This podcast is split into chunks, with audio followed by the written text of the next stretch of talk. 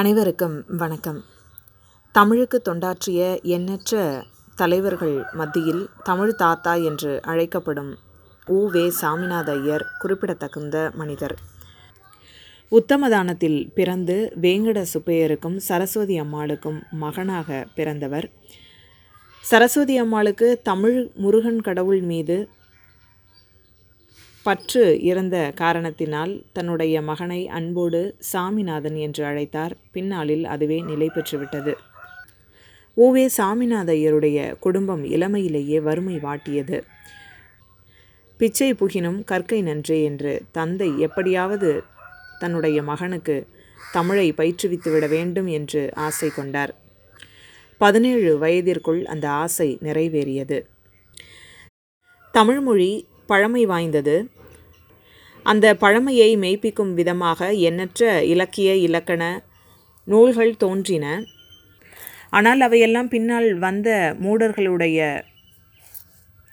கேள்விகளால் ஆற்றிற்கும் தீக்கும் இரையாகின.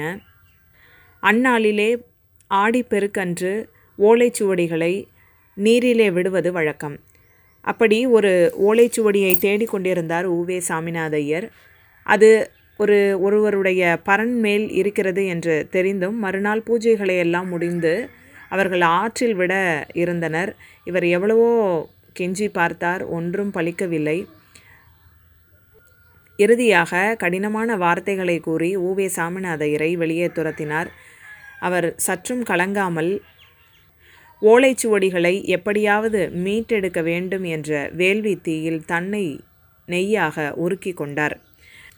ஆற்று நீர்மட்டம் கரைபுரண்டு ஓடுகிறது. அதிலே தன்னுடைய மூச்சை உள் இழுத்து கொண்டு உள்ளே கடுங்குளிரிலும் வேதனையோடு நீருக்குள் மூழ்கியிருந்தார்.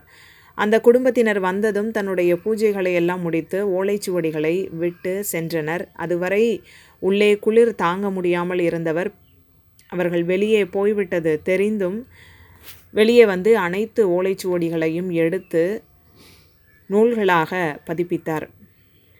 தமிழுக்கு இவர் செய்த தியாகத்தை நாம் வார்த்தைகளால் வர்ணிக்க முடியாது.